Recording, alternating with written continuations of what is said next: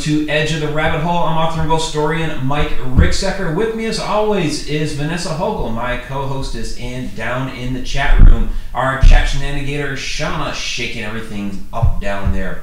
We have a fantastic show up for you tonight. We have a reunion with Andrea Perron, our wonderful, wonderful friend who has recently released her new book, A Wonder to Behold. It's been out a little while now, but um, we, we need to dive into this. And Andrea, it's always a pleasure having you on the show. Um, thank you for joining us. It's part of a uh, fantastic October that we have here uh, this this month, this year on Edge of the Rabbit Hole. I don't know if you know at all about our lineup for this month, but I think you'll appreciate it. We had Corey and Jen Heinzen on uh, last week from Your Old Farmhouse. We have you this week. We have Christopher Rondina on next week, and then the Oh, week after that, he is, and then the week after that to close out the month is Carl Johnson. Oh, that's excellent. Yeah. Uh, you know, you're, you're a fantastic writer, Mike. Um, Thank you. you really So- are. You're one of the very best in the paranormal. I truly uh, swear by your work, by your research, by the detail, by the poetry. Um, what you put into print is just lovely. And the same can be said for Christopher Rondina. Yes, yeah, he's a fantastic writer. Yeah, he really is, and his uh, his latest book is uh, it's I think it's his best. I really do.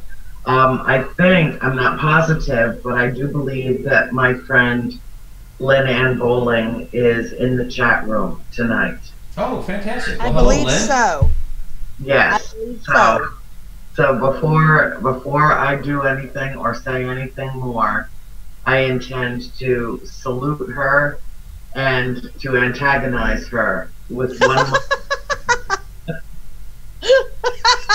there you go. There you go, honey. There you I'm- go. I'm looking for her. I think she's in there. Mhm. Oh, bless All her. And they are saying that I do have an echo. Hmm. Hmm Well, when in Michigan, you're either rooting for University of Michigan or Michigan State. You're rooting for one of the two because of where we are in the state and because I have the big, huge Michigan. Um, yeah, I'll do it one more time just to aggravate the living. And she is there. I just saw her. It's the stadium's just up around the corner. In fact, when she comes over to Cass's house, she has to drive right past it. Uh, and I'm, I'm sure she admires it. I'm sure she does. Um, and so, you know, that's just around the corner, really. It's only about four blocks away from here. So, She uh, says yeah, you'll pay for that, Annie. yeah, I know I. I antagonize with purpose and reason because you know I can get her all worked up, and then you know, okay, so she and her husband Jeff, who move mountains, and I mean, there's nothing that these two people wouldn't do to help me. When I'm up in Michigan, they come to virtually every event that I'm at. Uh, we have a splendid. Stop it, she says. oh my god, I love it. Um, we have this thing, and I'm staying with my friend Cass Ormiston in Ann Arbor, and Cass had to go pick up a friend who was stranded. When we were leaving Petoskey at the end of the event this past weekend, we were at the Little Traverse Fifth Day Parafest, which was fantastic, of course. Um, John Cassidy and uh, Bumps in the Night, Paranormal, and I mean, they put together a splendid event. Uh, but it was freezing cold up there. Oh my God, I thought I would die. And so I ended up coming home with them. Uh, so they were stuck with me in the back of their SUV for, I don't know, like three and a half hours, which, you know, some people would think that that's fun. I think that by the time we were done, we get back down to Ann Arbor. And I remember that Cass has the key to the house, that I don't have the key. But I remember which window I left unlocked. So Lynn and Jeff broke into the house for me. I mean, you know, that's Oh friendship. That's real friendship. Yeah, I posted pictures of uh, her butt on uh, the Buttercup Brigade, my fan page. So you can see her husband there, uh, you know, like offering moral support. Um, but yeah, she crawled through a window to unlock a door so I could get into the house. Uh, and that's how we spent Sunday afternoon. And then we watched some football. You know, it's just what Well, you have do. to top off a day like that with football. Yeah, It's it's a requirement. Kind of it was a requirement. yeah. Lynn, here's here's to Lynn. This is to Lynn. Oh, bless her. Let's see. So anyway, while I was up there, um, oh yeah, what I wanted to tell you guys, um, now that I'm allowed to talk about it, and I am allowed to talk about it, I haven't done an interview since I've been allowed to talk about it, is uh, for anybody that doesn't know, um, I was invited to participate in the uh, Ghost Adventures um, spe- Halloween special that was filmed at the farmhouse with Zak Bagans and his crew, with Aaron and Billy were there, and um, I had never seen a, an episode of Ghost Adventures.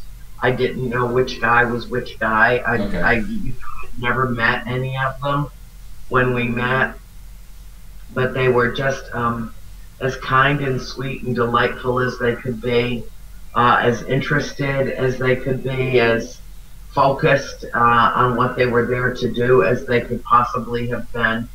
Uh, and we had some phenomenal things happen in that house the night that I was there. Uh, and I do believe they spent two or three nights in the house. So it should be a really interesting episode. Um, and I'm looking forward to seeing what they discovered about my old, um, my old home, my family home from many decades ago. Yeah, Uh-huh. we had Corey on last week, I think he said that it was actually five nights. It's been a little bit longer time there than usual. Um, so, but it's good that it's good to hear that you had a good experience with them. Yeah, um, yeah, it really was. It was really nice, and uh, you know, I spent, I think, four days up there, um, but I only spent a few hours at the farm. Um, uh, they just kept me on call in case they needed me uh, for anything, any issues, any extra questions that they had. But in the five or six hours that I spent with them, I think they had more than enough of what they, you know, might need from me um, in terms of background on the house and experiences, and um, and it was uh, it was a very busy night. Is really all that I will say. Uh, very busy night in the farmhouse that night, uh, but I don't want to uh, spoil any of the surprises, and I've got a feeling that this episode will be full of them. So that's coming up on Halloween night. And what we're doing here is I'm having a few of my friends um, that live in this area, um, in the kind of southeastern section of Michigan, uh, come over to the house, and we're going to take the computer and turn it around and face it toward uh, the um, face it toward the TV and just let people watch Facebook Live and watch us watch the episode, which should be really fun. It would be like live viewing. Um, so, yeah, That's I'm looking cool. forward to it. Yeah. Somebody said that I have an echo. I don't know why. I'm not having any issue here. Should I turn my volume down some? Some up or down and see if that. Try it down just a touch. I had to do mine Okay, down just a little bit. Yeah, maybe that's it. Because I can always speak up. Is that better? It's a little bit better. Yeah. Yeah. Okay, and I've also been trying to fix microphone issues over here, which I hope I just did. Does this sound better, Vanessa? A little bit better, yeah. It's Little a bit little better. bit better, Okay. yeah. Yeah, Andrea, I can't wait. Uh, I'm I'm coming up to Rhode Island next year for the Ocean City, Ocean State Paracon. Ocean State Park. Yeah, and uh, um, Corey and his wife said that I could that I could go to the house. Oh, it's a marvelous place. I it's so wait. beautiful. It really is. It's a very beautiful place. Um, I know that you'll love it, and I know you'll pick up on all kinds of energy and stuff. Mike, did I take you up there? No, no. Um, I didn't get a chance to go up there. I, I, know you were very busy up there that particular uh, weekend when the uh, the Paracon was going up or going on. So, um, so I hope to make it out next year. Mm-hmm. Yeah, you really have to see it. It's an incredible place. It's living history. Yeah, yeah, absolutely. It it's really. It, it's someplace I've always wanted to get to, and you know, it's you were you were having your time there. You know, it was uh, it was a homecoming for you. So I I, I didn't want to try to just intrude on all of that. You know, that you have your time there. It's It'll okay. be wonderful. It'll be wonderful if you go. You know, next summer or even before. Who knows how things work out? I say if enough. possible. yeah, yeah. So I wanted to tell you a little bit about my uh, my new book, A Wonder to Behold. It's kind of been my nemesis because it seems to take so long, and yet it took a remarkably short amount of time. I mean, from the conception of it to publication was less than 13 months, which is just about unheard of for a 500 page book. But um, still, it seemed to take much longer than I thought that it would. And I kept running into obstacles. I kept running into, uh, you know, kind of bumps in the road or bumps in the night or, you know, whatever. Um, and I wanted I just wanted it to be a certain way. I knew exactly in my mind's eye what it was supposed to be and what it should include. And yet, as I was working along and working along on the book, and like I know I shared some of this with you. You did. And yeah. some of my frustrations that I had around getting it out for um, Sault Ste. Marie for the Upper Peninsula Michigan Paracon.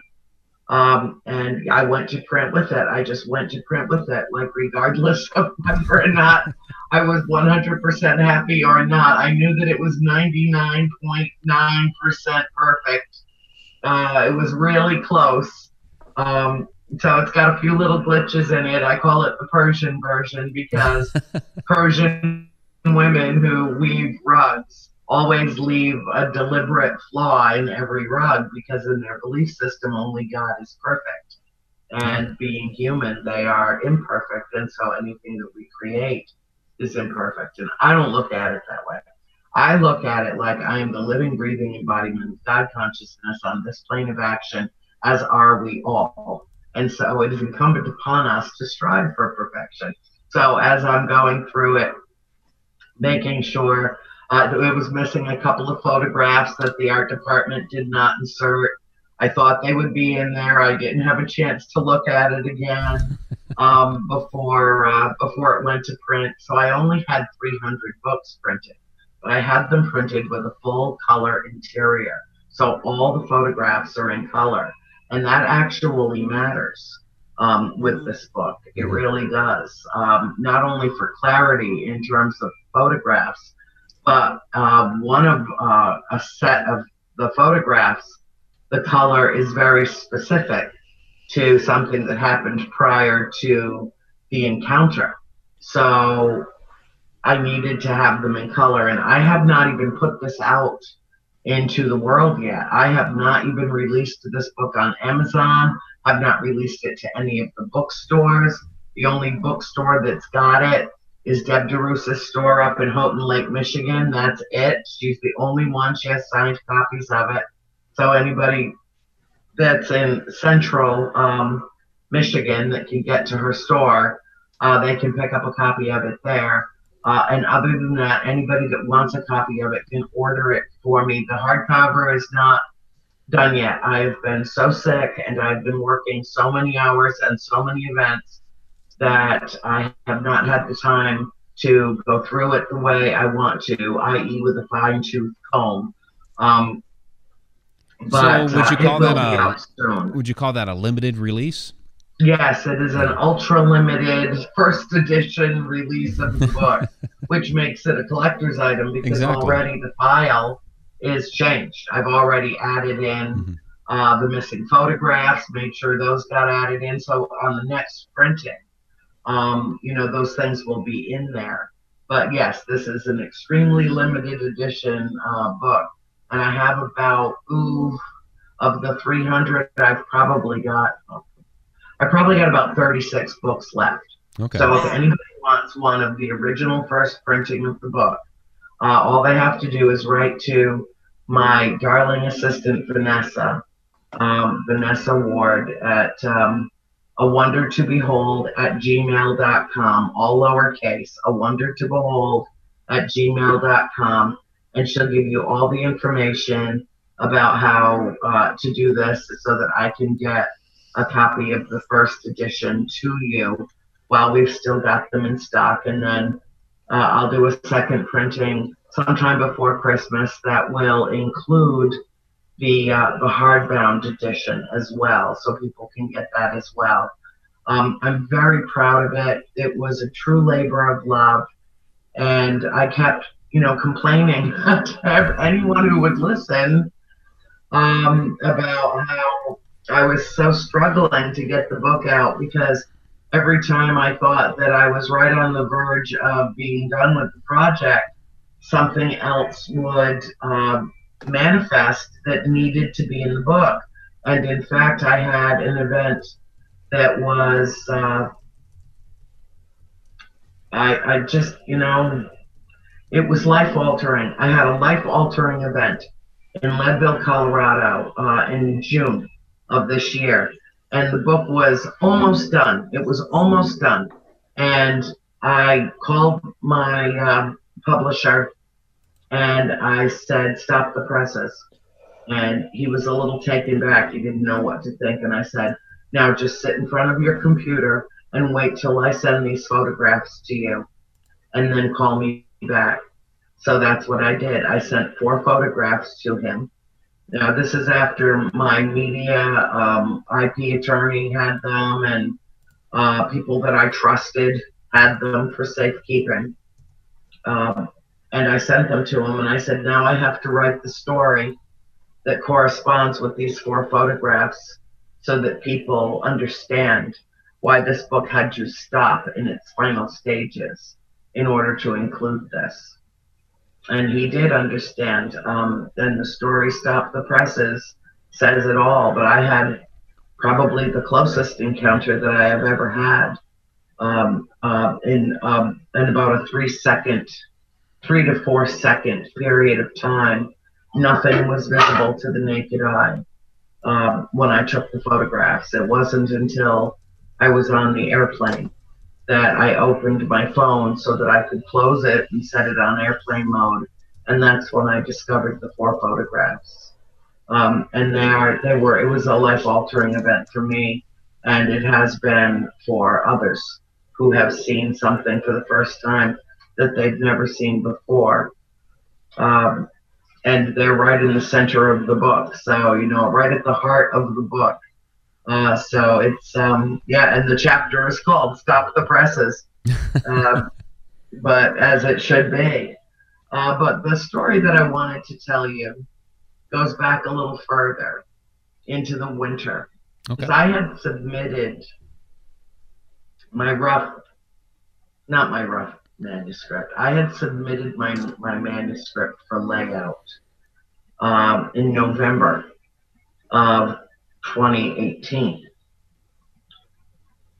And of course, it takes a long time to do what they have to do on their end. And then, of course, I wasn't happy with what they did. And so they had to redo everything that they did because I wasn't happy with it. I just didn't think that it captured the layout was really capturing the uh, the intention or the spirit of the work. Yeah, it's a representation of your voice. You need to be happy with it. Mm-hmm. Yeah, and so and I'm really anybody that's worked with me. my layout designer must hate my guts. I'm sure he does. I mean, when all is said and done, I'm going to have to send him a hardbound signed copy of the book and a dozen roses and a bottle of Jameson's. Because if he didn't drink before he started working with me, he certainly does now. Um, I am really a stickler for detail, and I want things a certain way, and uh, and I'll change things until I'm I'm happy with them and I'm set with them. And if that means I change it over and over again, then that does not make me indecisive. It just makes me a perfectionist. Right. And when I'm writing something that is for my readers whom I adore, uh, who I would not, you know, exist in this incarnation without, um, then it is incumbent upon me to do it a certain way. But there were things that kept happening. Um, and when I went home for Christmas in uh, December of 2017, um, I was lamenting the fact that I did not have this book out yet. And my sister Christine said to me, You know, Anne, really, you know, I've been hearing for as long as I can remember, I can remember hearing from you that everything, everything happens with purpose and reason in its right and proper time. Everything. So why would this be the exception to the rule? Why would this be different? You know, why does your theory not apply here? You know, she's very pragmatic Aquarian. I just slap her down. Um, but I don't because I just adore her. But uh, you know, I, I admitted she's like, just stop moping around. It'll be fine, you know, and you can work on it through the holiday, and you know, we'll make merry and celebrate, and then you can, you know, get on with it. And so I did. I got on with it. We had a wonderful Christmas. It was our first Christmas without April, my sister, and so it was difficult that we went through all of that together. But we needed to go through all of that together. My father came up from Florida and and you know we shared the holiday. The, the we got through it the best way that we could and tried to be cheerful. And something happened on Christmas that was absolutely amazing that ended up making its way into the book, having to do with my sister April. Um, and then January came, and it was Christine's birthday at the end of the month. And, you know, I'm hanging out in Georgia. I'm just, you know, wintering in Georgia, basically. I went home for I think two weeks to Florida to gather my mail and and to uh, get some warmer clothes that I had in the closet and and then turned around and went back for Christine's birthday, which was January 30th, and I stayed till March. Um, and I was just, you know, determined to get this book done. Well, sometime in February, yeah, I was bitter cold. Sto- the the stove was roaring in our parlor, and my mother was sitting in there in her recliner staring at our Scrabble board, which I had promised her a game sometime that day.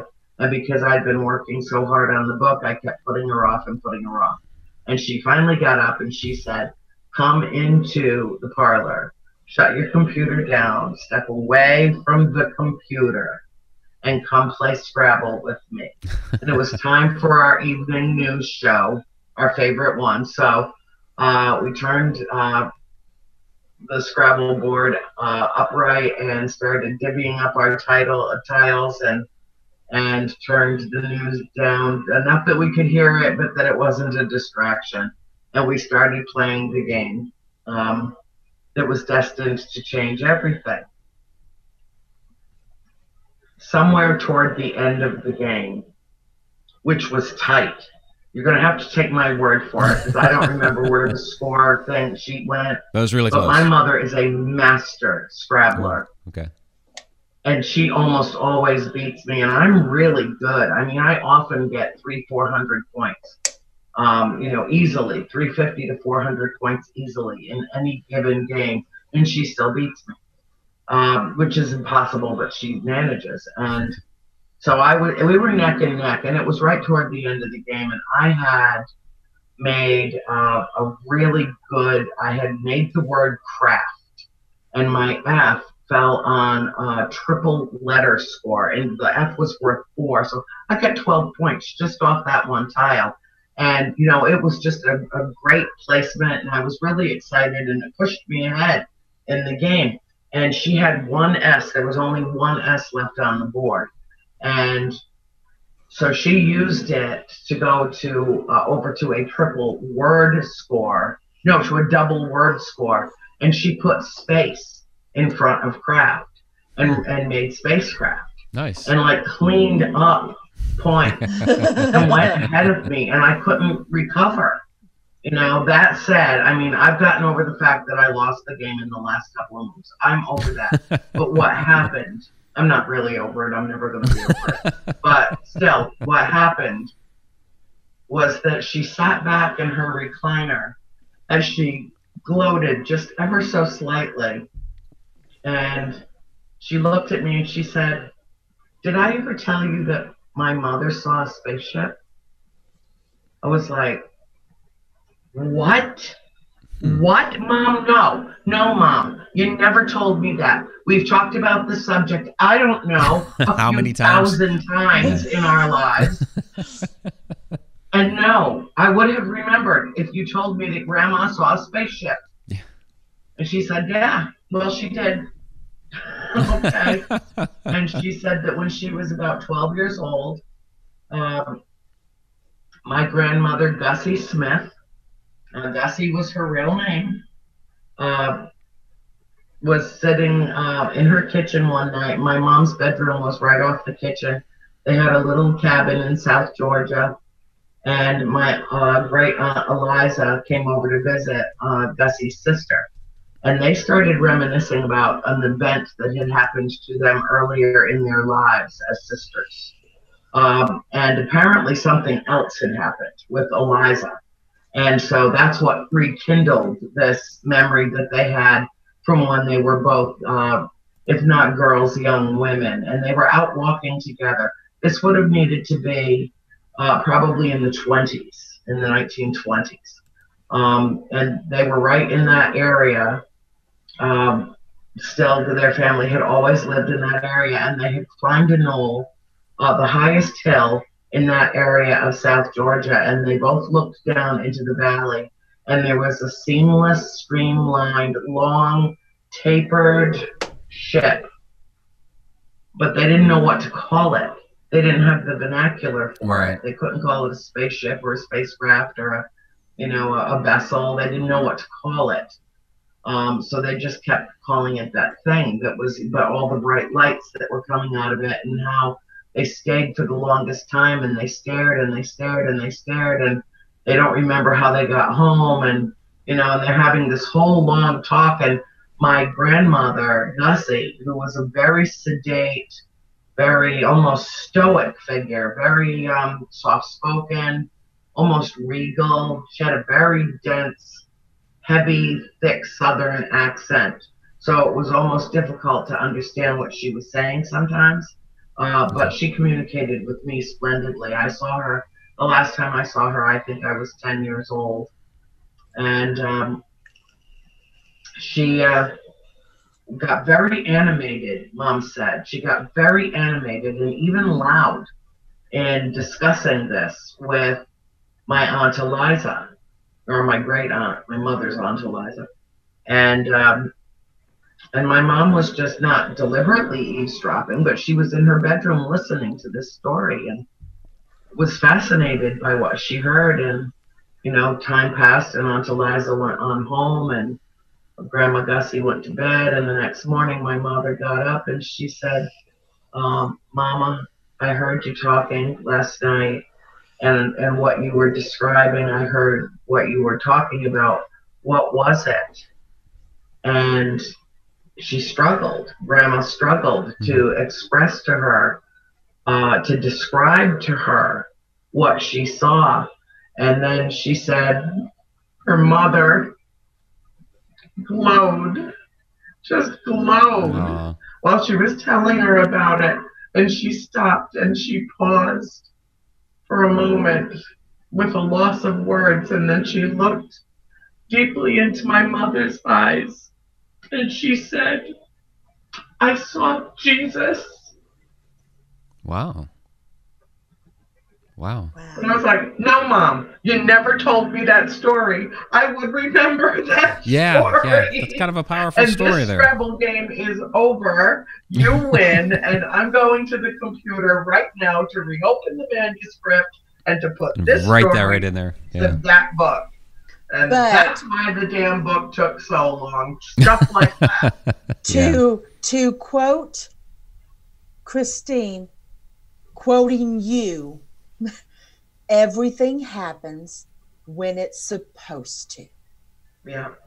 Yeah. And you were supposed to hear that story from your mother at exactly the moment you were supposed to, and not a second earlier. Yep. And triggered by a Scrabble word. Yeah, go Uh-huh. figure that. Scrabble. Yep. so we have a couple So of things here, real quick. Anybody, except Yeah. anybody that's read the book already knows that. Right. So I just wanted to share it with you. That's awesome.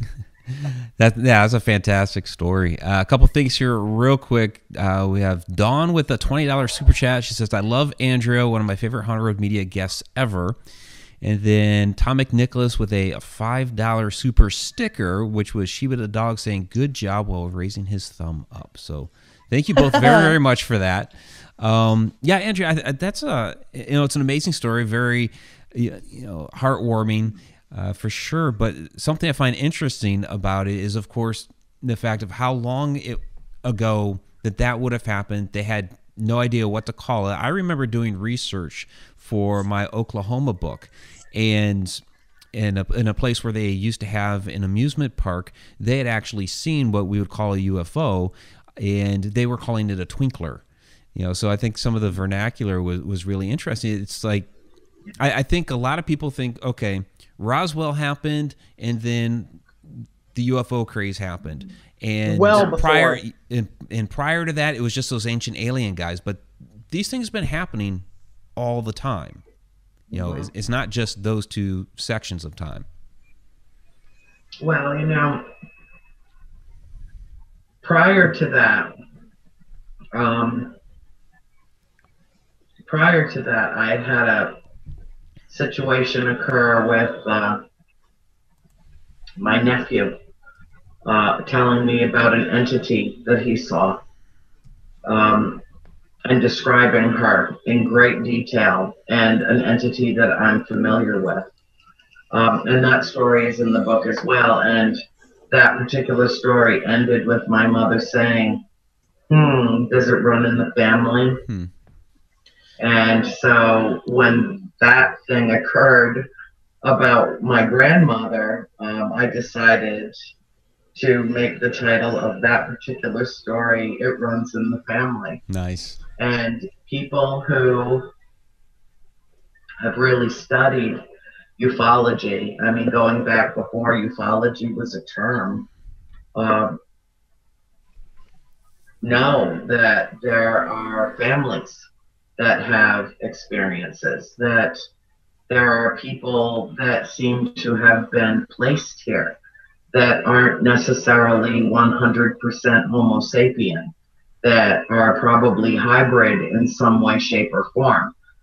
I think it's possible that all of us are hybrid to a certain extent, that we are truly from the stars, that we are uh, possibly even supplanted on the earth. There are so many varieties of human beings, and yet we all bleed red, we all cry tears, we're all humanoid. But we have you know we speak so many varieties of languages we have so many different attributes you know whether it be those of us that have a more slanted eye than others. There are so many things that lead me to believe that we're uh, really a grand genetic um, experiment and that we are the children of higher races and I, you know, I don't know that. I don't know anybody that can say with any uh, certitude that they do. It's it's not something that we know. It's something that we ponder. That we, you know, our curiosity causes us to reflect on. Um, since the human genome was broken, uh, the scientists threw away about 80% of the information in it, called it junk science, junk DNA, because it wasn't responsible for any of our physical attributes. Well, maybe it's our ancient history. Maybe it's the, the great tribe that we come from on the other side of Andromeda. I mean, maybe it is what's most essentially important about us, and that all the rest of it's window dressing, you know? Uh, Very it just seems ignorant to me to just discard it as junk DNA when I think it probably holds the secret to who we really are. And so, you know, I know some of my theories about this are maybe a little different than what most people have even considered or are willing to wrap their minds around. But I think that it's important to consider because, and I will reiterate probably my most famous quotation, which is uh, the safest assumption for us to make is that we know nothing yeah. compared with what there is to know. Yeah, I think everything's on the table nothing. right now. Everything. Um, Andrea, let me let me ask you a quick question because if I've asked this one time on the show, the day that it happened, and um, nobody knew, but if anybody is going to know what this could have possibly been, it's going to be you. It was it was quite a few weeks ago, um, less than two months. I had an experience that I cannot explain at all, and I mean I've seen the spaceships. I've seen all of that. I've seen very different things, as I'm sure you have as well. This was a new for me, and it actually frightened me because it was new, not because I felt in fear. But um, I was at work, um, in, in the restroom at work, and I saw in front of me a, a, a very large size, big size, um, of what looked to be like the you know how it looks when a uh, when you're watching a movie and in the movie the film the movie film is burning and it has that brown black yellow bubbly thing? Yeah. It did that. The air in front of me did that. And it lasted about five seconds have you ever seen anything like that no uh, no i haven't but that could be uh, an interdimensional manifestation.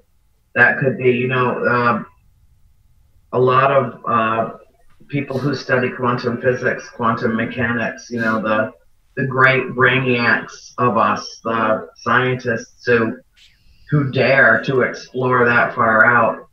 Um, many believe that we live in multiple dimensions simultaneously, and that that could have been some type of a matrixing effect. It it looked like it was out of a movie, but I saw it with my own eyes. Mm. I hmm. will never forget what it looked like ever. It could have been. Um, I, I, think it probably could have been any number of things, including something that was interdimensional, that was trying to uh, just make its presence known to you. Oh, it did. Yeah. it did. I just I wish it would have stayed long enough for me to say, "Hey." Yeah. no, but I think maybe maybe it sensed my fear. I don't know, but it was. I've seen a lot of things, Andrea, and that was a, that was a new one for me. Yeah. I don't freak out easily. I did then. Well, you know, don't worry about it because when I was working with, um, I was working with a population of boys. I worked for about 10 years, and what some people might refer to as a reform school. It was not that. It was um, a school for behaviorally disordered boys. Okay. Uh, that really couldn't manage in public school. And we used to have to fill out incident reports regularly. And on the incident reports, there was a box that they got credit for not doing something wrong when they had the opportunity to do something wrong okay. and chose not to. That was a box on the incident report. And they get credit if they actually were in a situation or scenario where they had control enough that they could have badly misbehaved, misbehaved and chose not to. Um, and that's the way I think about the galactic family and why I think that people are erroneously fearful of uh, our galactic brethren because they have all the technology, all the superior, uh, everything that they need to take over this place, you know, to glean it of all of its natural resources, to enslave all of us, you know, or worse, um, they have it within their power. If they're able to travel around the universe at speeds that we cannot fathom, uh, in numbers that we cannot fathom. They already have everything that they need to uh, misbehave on Earth, mm-hmm. and they yeah. opt not to. They choose not to. I think even when there was a rash of abductions, um, what people call abductions, which I think more of is a visitation, but you know, um, semantics. But still, I think that it was not because they were trying to be unkind or cruel or, you know, to experiment on us or to use us uh, in any particular way or another. I think that um, those that did that were just basically scientifically uh, curious about us more than anything.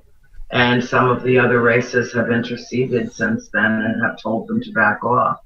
And the particular race that I think that was responsible for that has backed off. You don't hear about people being taken and things happening to them the way you did 20 or 30 years ago. Right.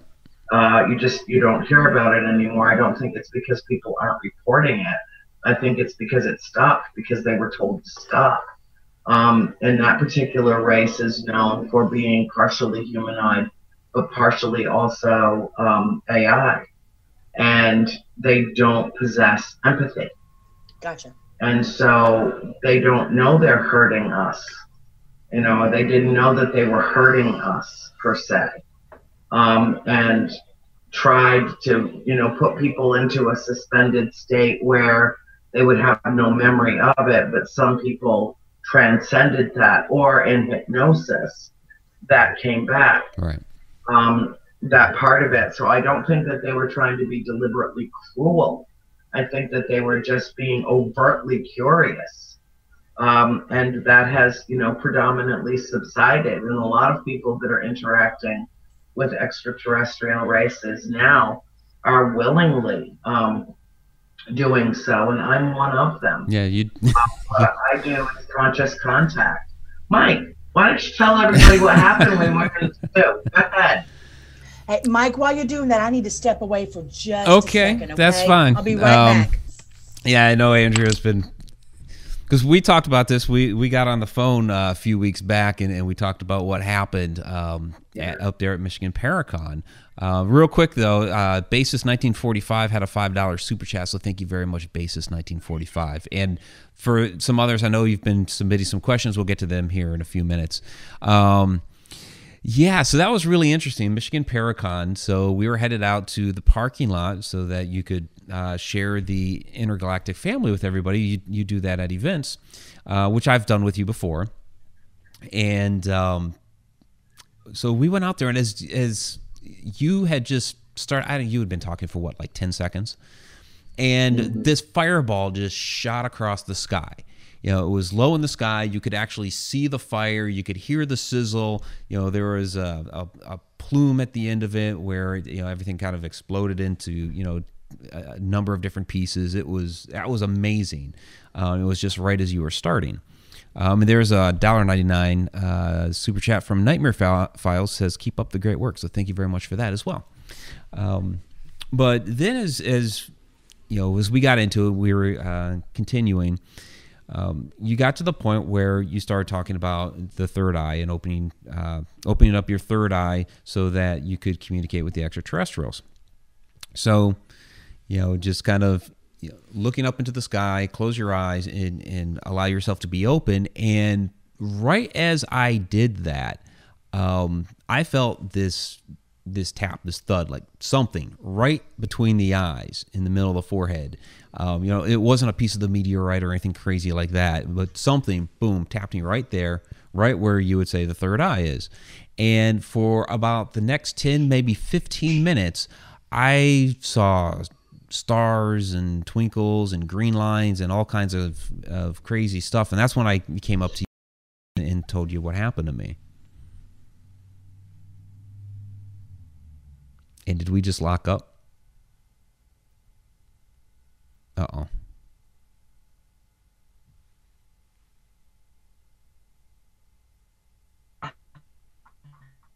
Sorry, Uh, Andrea. I've I've been really ill for the past few days. So Okay. It looks like we locked up there for a Yeah, I minute while I was in the bad middle of telling the reaction, so- story. Yeah, that's okay. No, I I think you got um I think you got to through the about ten minutes of uh, of everything that you saw after your third eye opened, and then Yeah. you saw a lot of bright lights, and and it, for some of that time your eyes were actually closed, right? Wasn't that when I had instructed people? Yeah, you instructed The everybody to close close that, their eyes, which is what I did.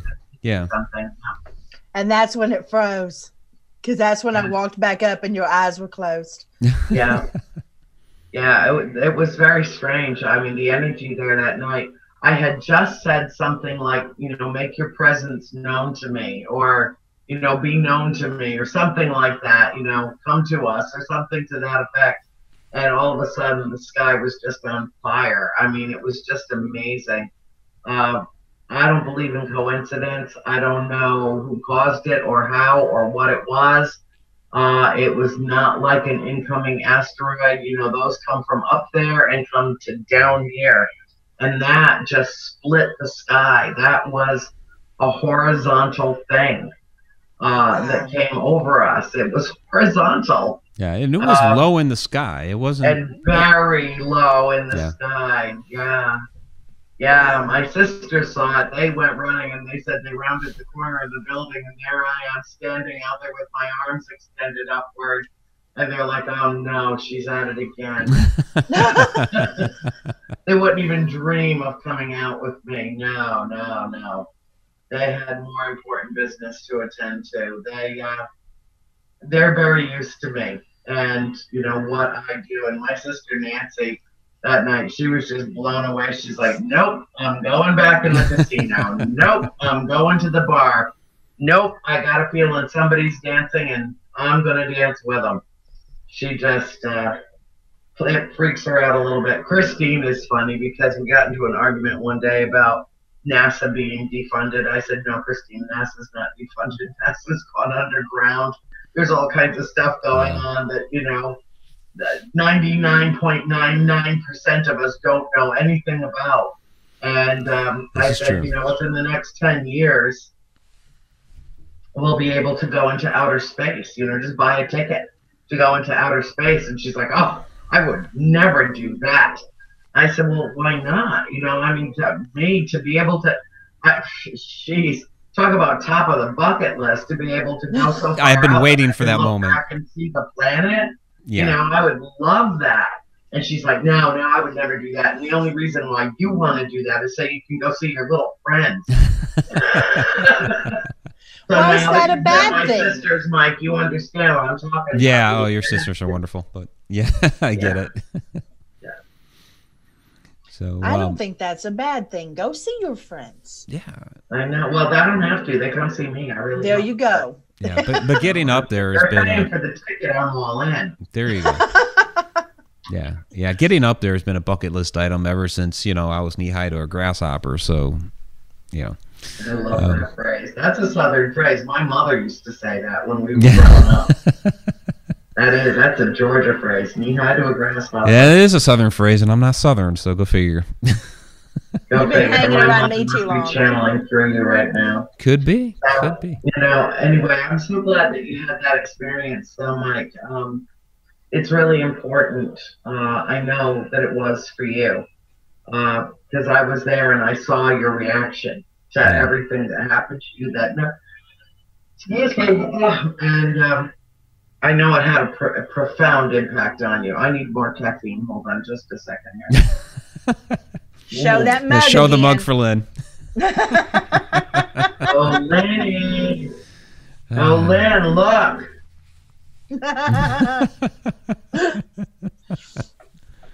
I'm gonna be. I'm gonna pay yeah, yeah. for taunting her with the mug, with the M mug. Um, So there, there is a question here out of the chat. You touched on it a little while ago. This is from uh, AKD. Uh, why do extraterrestrials seem drawn to the same people? seem drawn to the same people. Yeah, Well, there are literally millions of people all over the planet.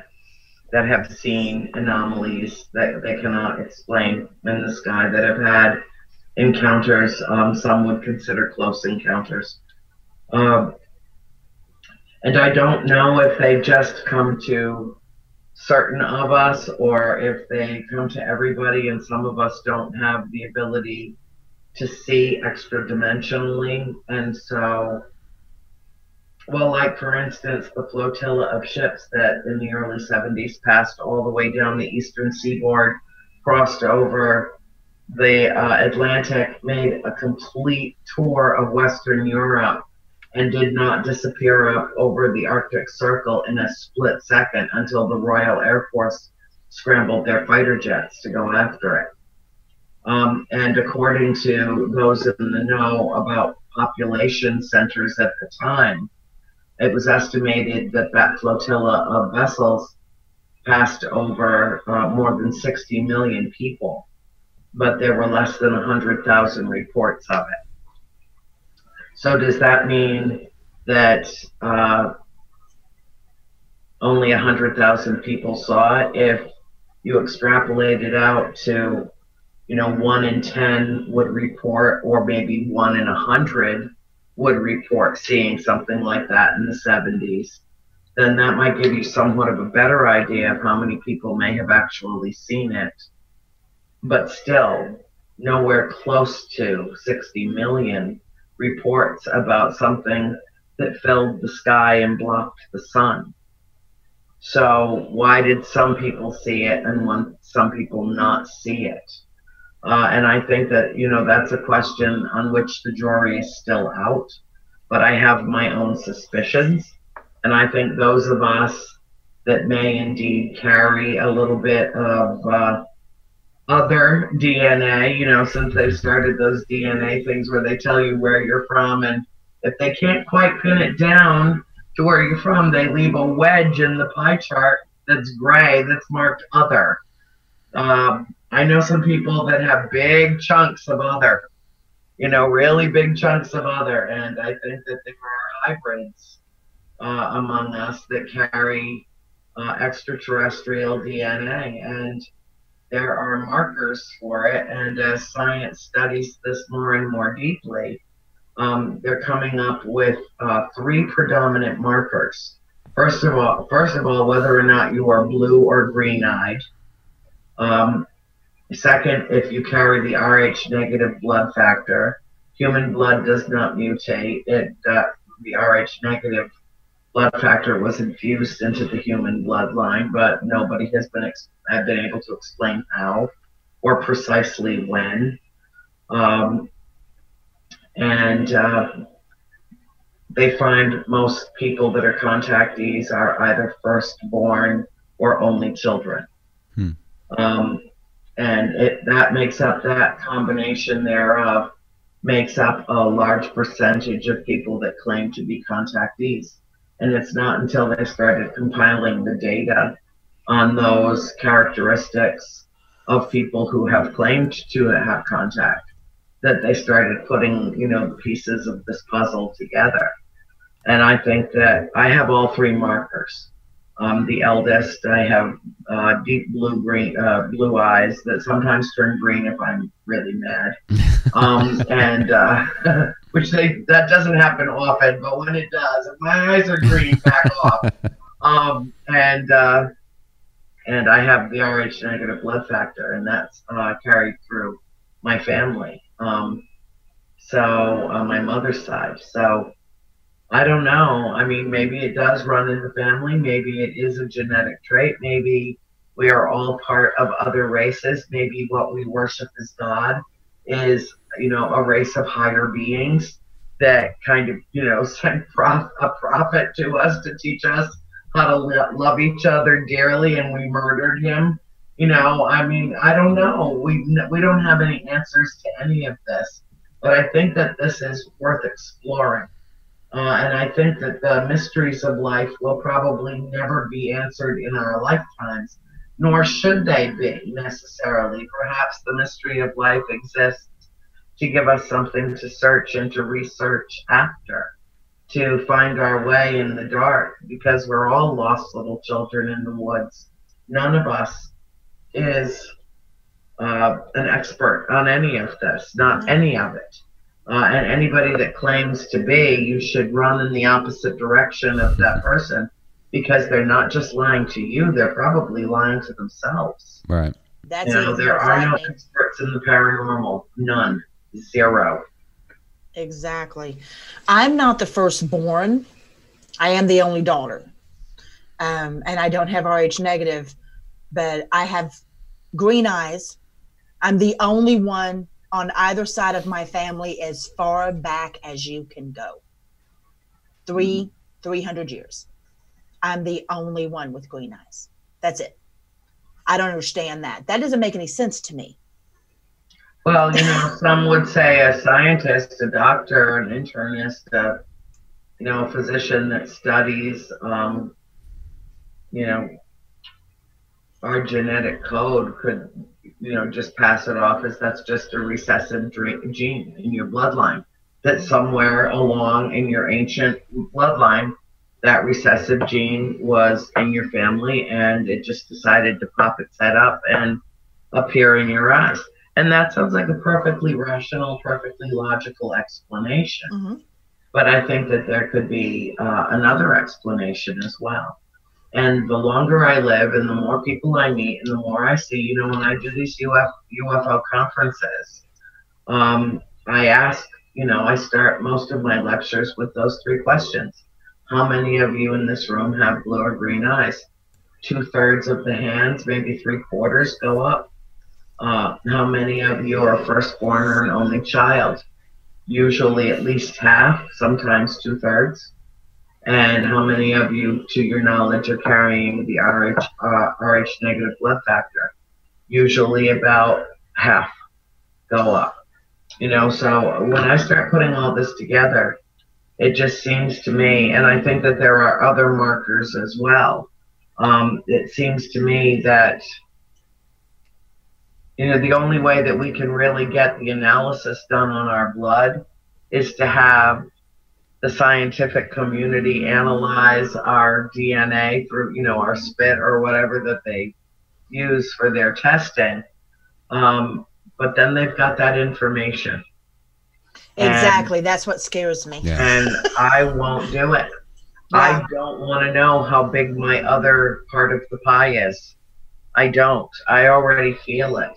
And I feel so connected with um, what I refer to as the galactic family. I will not call them aliens. There are no more aliens on this planet than we are. Uh, and that seems like, you know, especially recently, that word has taken on such a negative connotation that it almost seems, you know, I mean, we are literally alienated from them by using that to describe them. Um, I just don't think that they are any more alien to. This is a, pl- a planet that they're extremely well familiar with, and I do know that there are races that, if they do not uh, dwell here, you know, co- we coexist with them.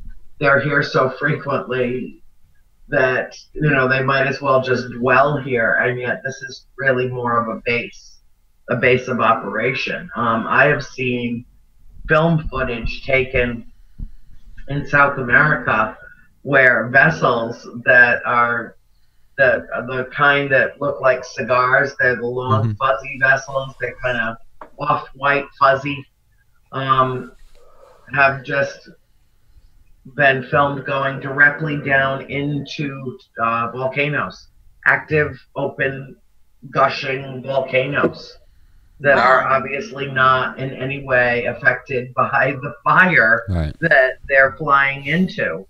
Um, you know, there's some uh, really amazing, well vetted, uh, indisputable film footage.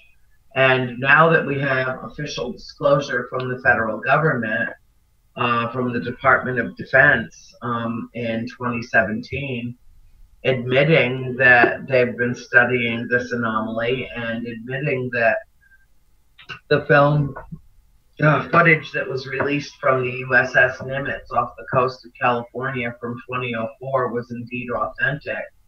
And then saying that the whole study was shut down, and then three or four weeks ago, the Navy saying, "Oh yeah, and that film footage from 2014, yeah, that's real too."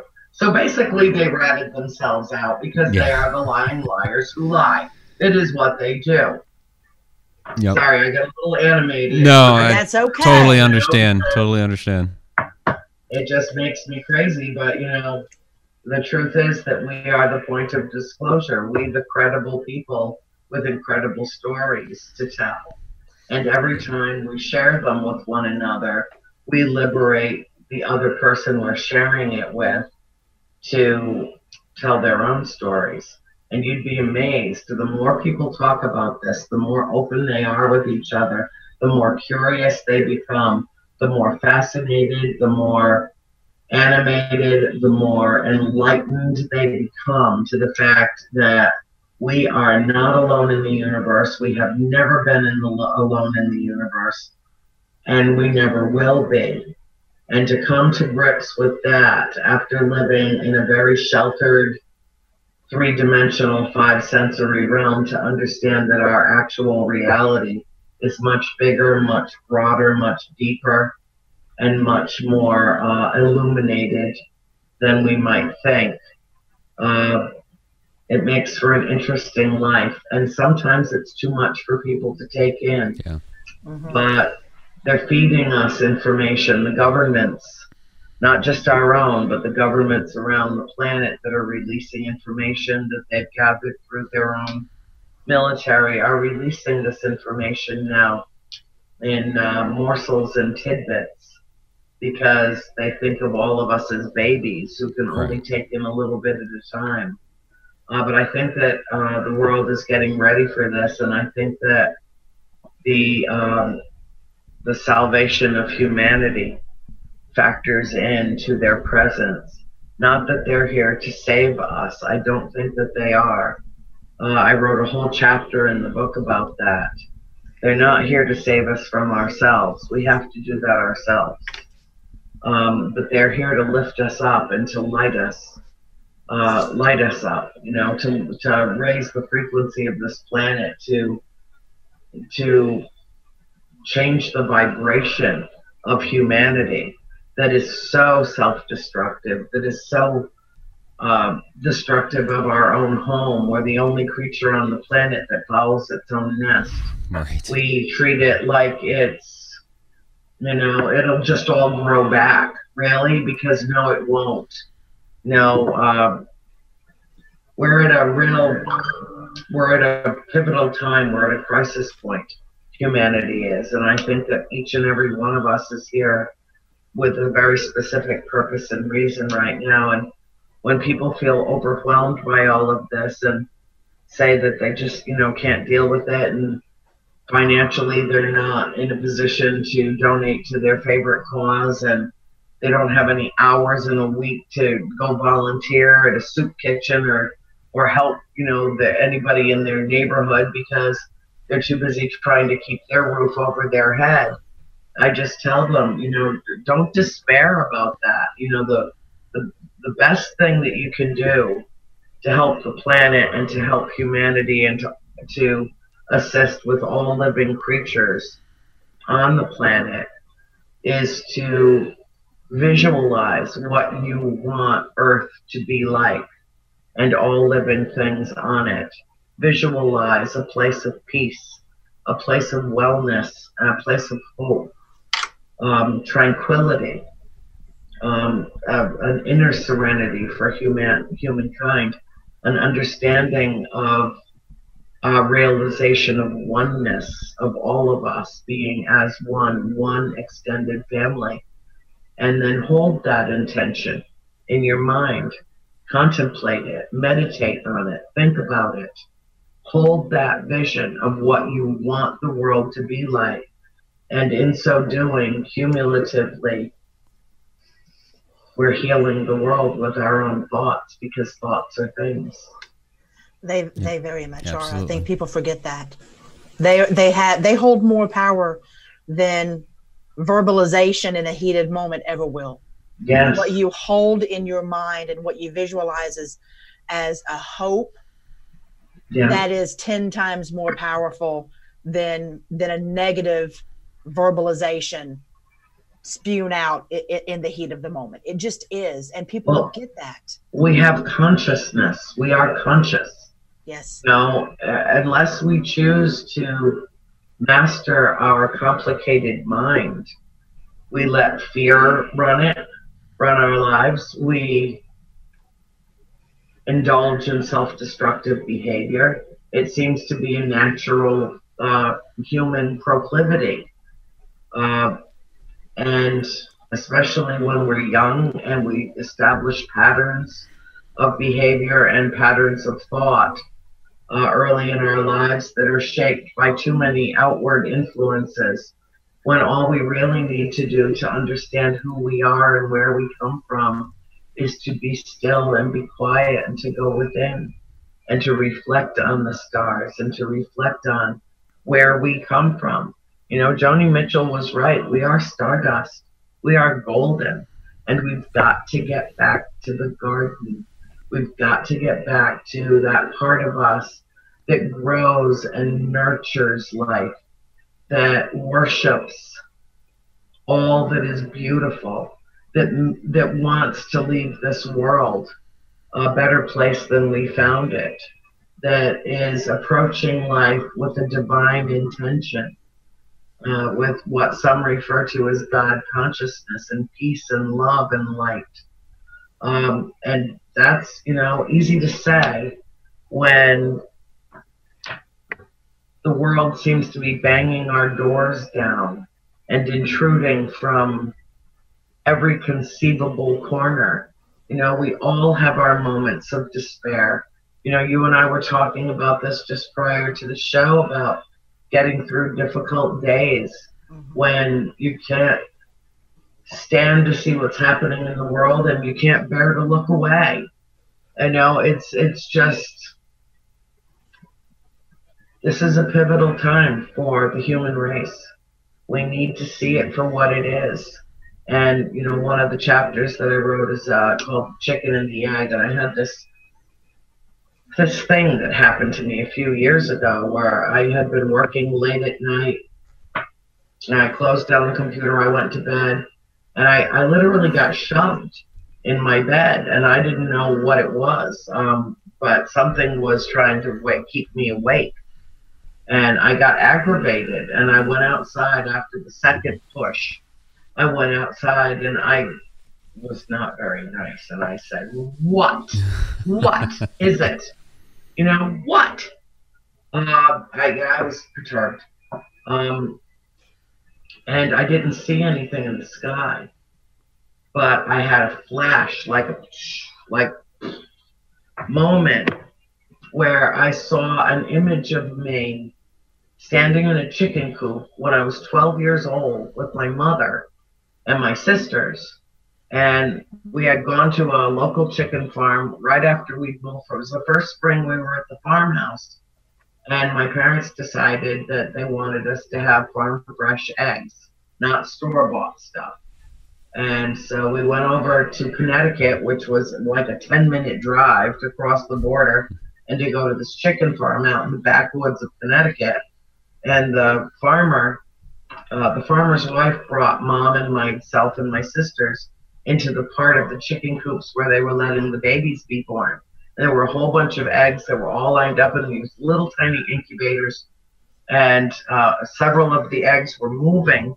And one, there was a tiny, tiny little beak coming out of it. And I got very excited, and I didn't know better. I was completely ignorant about this whole process and I reached over to crack the egg to release the baby chick so I could hold the chick and see the baby and help it get out of its egg.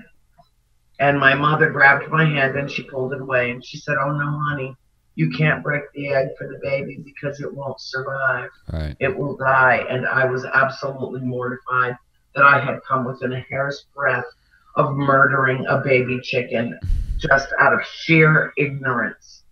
Uh, I was and I was so upset, but then I don't think I ever thought about that again because I learned my lesson. I knew not to do that from that point on. Right. Um, and that was the flash, the memory that I wow. got some 50 years later. And I went back in and sat down at the computer and I wrote a treatise called The Chicken and the Egg. Uh, the message that I received that night was We're not here to break your shell and let you out. You have to pick your way out of your own shell, your own limited. Your, this, you think that this is your world, that this is your world, when this is your world. Yep. But you don't know it until you peck your way out of it. And what my mother was trying to tell me that day was that the amount of energy that was required and the amount of strength it would build in that baby chick to peck its way out of its egg was equivalent to the force that would be required for it to survive and thrive on the outside of the egg. Yep. And that any intervention would have weakened it ultimately and caused it to die. Yep. So that was the message that I received that night, and that's how I translated it in my mind. And then I included it in the book. They can't save us from ourselves. We have to find our own way out of these dilemmas. We have to, um, or we will perish. The earth will go on. The earth can live without us. The earth will live much more health, you know, a much more healthy existence without us. Yeah, it's always going to be a rock going around the it. We don't have Plan B or Planet B lined up. Yeah. Well, I mean, it, just to interject here just for a second, I, I totally get that story and I totally get the imagery behind it. But what I also see is those who have been what I consider blessed by experiences that have involved the galactic family, um, anything that we can that, that would be outside of the norm for, for the general population. It, it makes me wonder where we we can't make somebody's egg shell break and make them see the light and and get the strength in order to survive. But what we can be is the warmth and the incubator for when they are struggling and Yeah. trying to get to that point and trying to raise their strength and their awareness and their understanding and their love. So those who are more um, not evolved that sounds pious but those who have experienced more and and seem to vibrate at, at a slightly different level can be that warmth and that and that that support system for those that are still struggling to, fi- to find it Yeah, well, because we're all at a different, um, we're all on a different run of the ladder of spiritual evolution. Mhm. You know, none of us is in exactly the same place because none of us has the exact same set of circumstances or experiences to draw upon in terms of our own innate understanding of ourselves in this 3D five sense realm. Excuse me. So still, still on antibiotics. yes, I am. Oh my god. bless you honey Yeah, I Th- know. they put me down for the count this week Yeah. I, yeah i've added two to the list i can't take anymore Yep. I know. Well, I'm, I'm through the first regimen. This is the second. oh bless you. Well, you ladies, we are well past our hour, so we need to actually wrap it up. Oh uh, gosh, you know, I thought this was like a three, four hour show, Mike.